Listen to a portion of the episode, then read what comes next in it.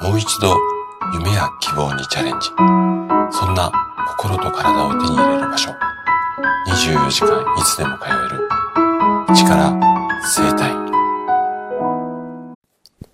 おはようございます。体質改善の専門家、高田です。生体院の院長をしたり、YouTube でね、健康情報を届けたり、通わないで不調を治すオンラインの生体院を運営したりしています。さて、今日はね、菜食主義者に欠落するあるビタミンとは、こんなテーマでお話をしていきます。あの、毎日のようにね、患者さんに食事指導をしている私なんですが、最近ね、ちょっとっていうか、とってもね、気になることがあります。それは、まあ、菜食主義、要はベジタリアンの方がだいぶ増えてきているな。で、すごく極端なベジタリアンじゃなくても、野菜中心でっっておっしゃる方がすごく増えてきています。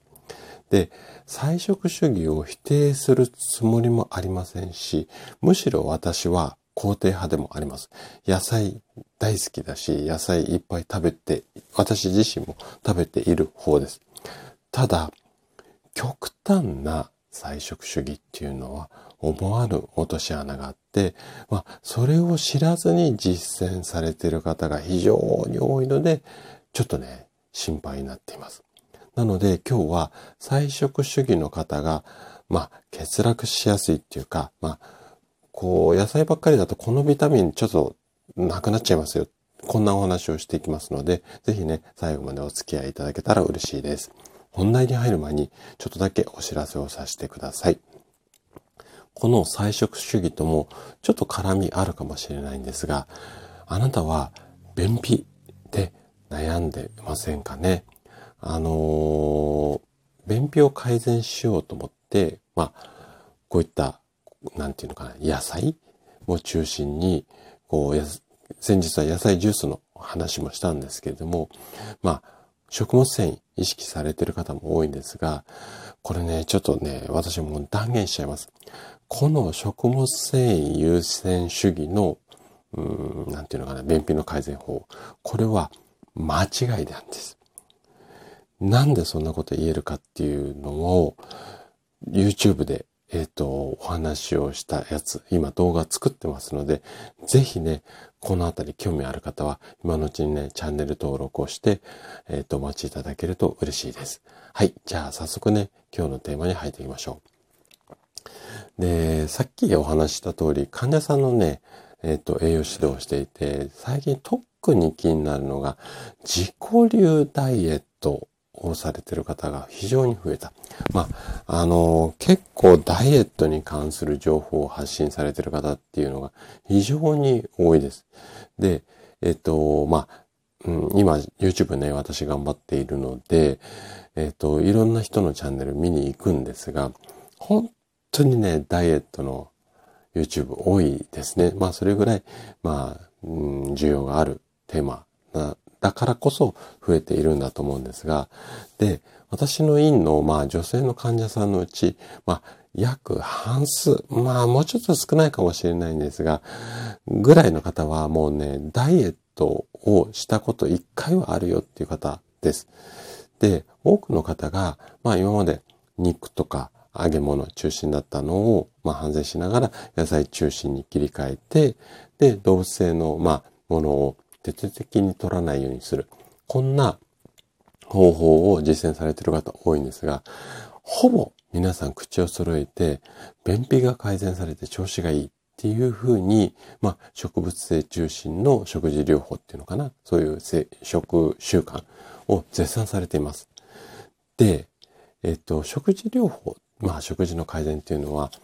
無理なく納得して行える、続けられるっていうのが一番なんですよ。で、特にね、ダイエットっていうのは、極端にやる方が多くて、細く長く続けている方っていうのは、あんまり見たことないですね。で、えっ、ー、と、ここはちょっと重要なポイントになるんですが、まあちょっとダイエットとね、ごっちゃになっちゃうので、ちょっとわかりづらいかもしれないんですが、いわゆる食事療法とか健康法みたいなものを長い期間に渡って間違ったやり方を続けてしまうと、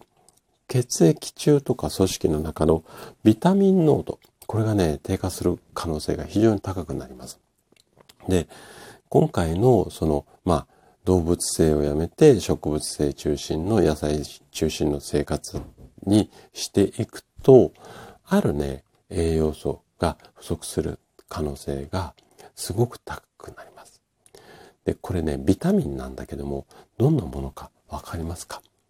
通称、赤いビタミンなんて呼ばれているんですが、これね、ビタミン B12 ってやつなんですよ。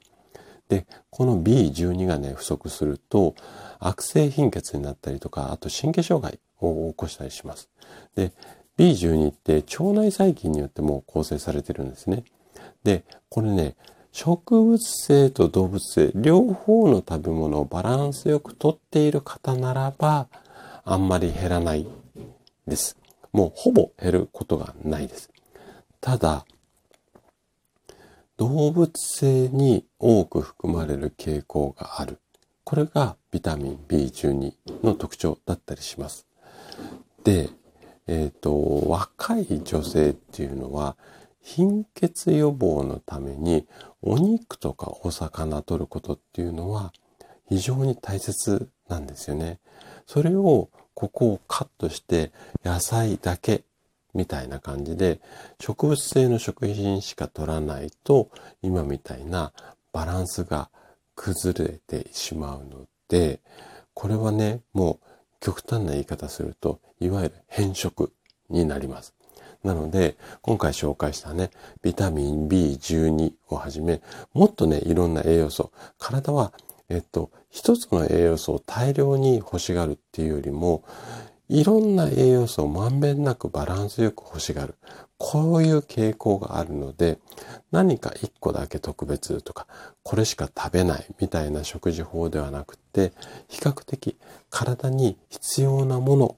ここは難しいんですけどね、必要なものを見極めて、その必要なものを中心にバランスよくとっていく。このあたりをね、あの、意識していただけるといいかなというふうに思います。はい。ということで、今日の話はここまでとなります。この放送ね、お聞きの皆様が一人欠かさず、健康で健やかな生活を送れることを祈っています。体質改善の専門家、高田でした。それでは次回の放送でまたお会いしましょう。